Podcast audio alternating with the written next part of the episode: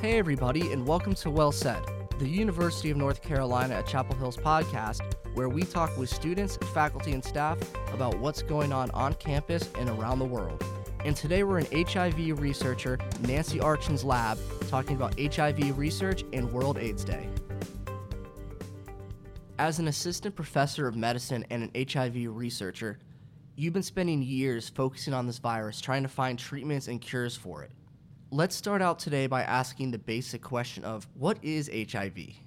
HIV is, a, as you know, is it's it's immunodeficiency causing virus. Basically, what it does, it infects your CD4 T cells, and over time, these CD4 T cells, which are your immune cells, uh, a component of your immune cells which protect you from diseases, eventually because the virus is infecting these cells, these cells are eventually depleted. So you end up with less and less of these cells to protect you from other infections. So that once these cells are depleted, for instance, if you end up with the flu, the flu could potentially kill you because you no longer have these cells around to defend you against other infections. Then you become susceptible to a wide range of infection and that's why once these cells your immune cells are depleted and you develop AIDS, then you would eventually die from opportunistic infections.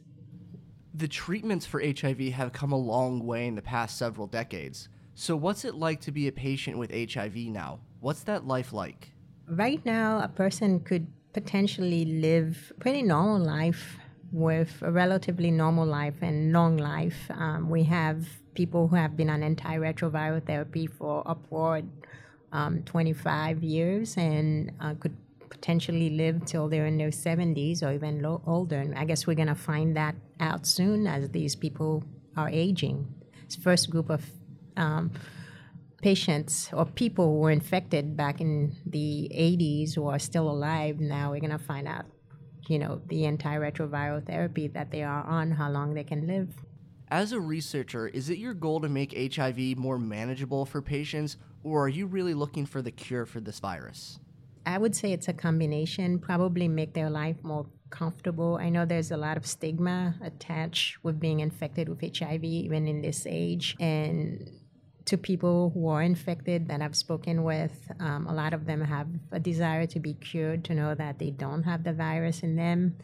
And at the same time, a lot of people too are also interested that to be able not to have to take antiretroviral therapy, a pill every single day, to have you know a couple of years perhaps where they don't have to worry about taking their medicine, and knowing that they're not gonna have they're not gonna progress to AIDS or the virus is not gonna come back and cause problems.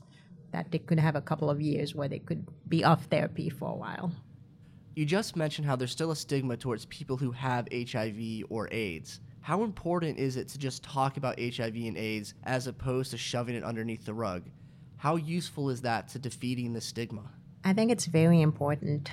Sadly, you know, we still get at least 40,000 new cases every year of new HIV infection every every year. And while perhaps in the Western world, the disease is a bit more manageable in you know places like Africa, for instance, sub-Saharan Africa. It's still um, decimating a lot of the population, so it's very important that we talk about it. Carolina researchers have been working hard for decades to find a cure for HIV, and one of the most recent ways we've been doing it is with a partnership with GSK and the HIV Cure Center. As a member of that center and someone who works in that partnership, how beneficial has this partnership with GSK been towards this ultimate goal of finding a cure? I think with the uh, Cure Center and a partnership with GSK has certainly given us a lot more tools to work with, more equipments, funding, and so on and so forth. So it's kind of broadened the horizon a bit in terms of the tools and the people we can work with. And the tools also comes with the humans who are here from GSK that we can interact with and learn from. So, are we making progress towards this goal of finding a cure for HIV?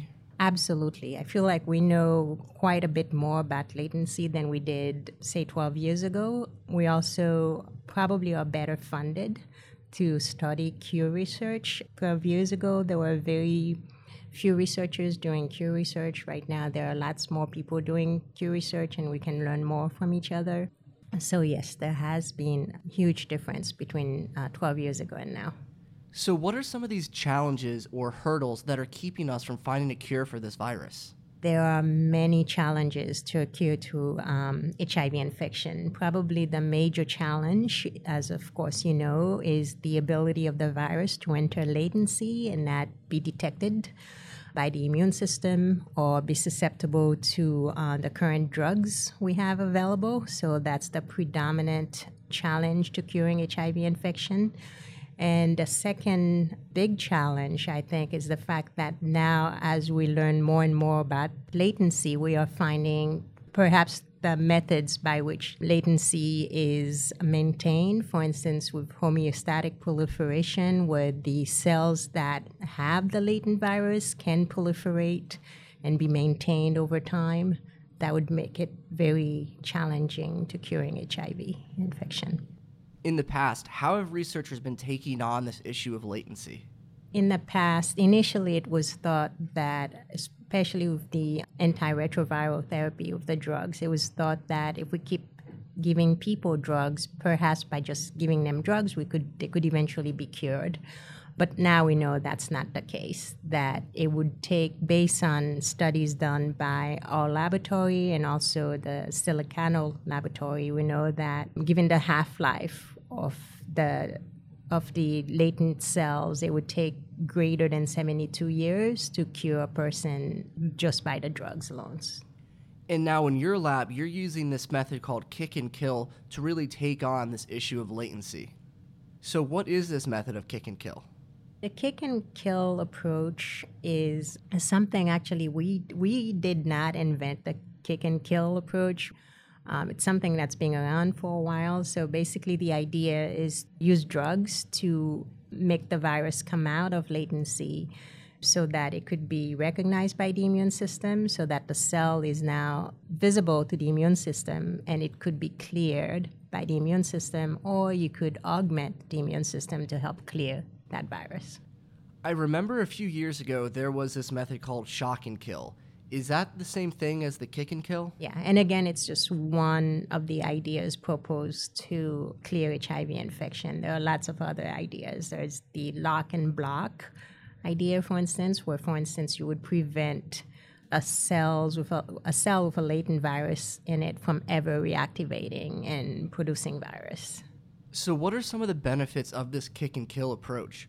I would say the idea that perhaps by teasing out at the virus, you could eventually get rid of enough of those latently infected cells where a person could live a life without needing therapy, needing to be on antiretroviral therapy, even if it's it may not be indefinitely, but it could give the person a window to um, live without having to be on therapy.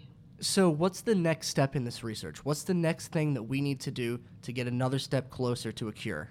Moving forward, it's looking more and more that to achieve a cure in HIV infection, where perhaps a person could permanently be off uh, antiretroviral therapy, will require uh, lots of different approaches, lots of combinations. Perhaps, in addition to the kick and kill approach, for instance, perhaps we could also introduce the lock and block, where we would reactivate what we can reactivate and make sure those cells, we get rid of those cells that have the latent virus. But whatever other cells that cannot be reactivated for whatever reason, we would, could use a different approach to make sure that those cells never come out of latency. And also, we are learning that it will probably require more than one type of drug to reactivate latent HIV because HIV is a multifactorial.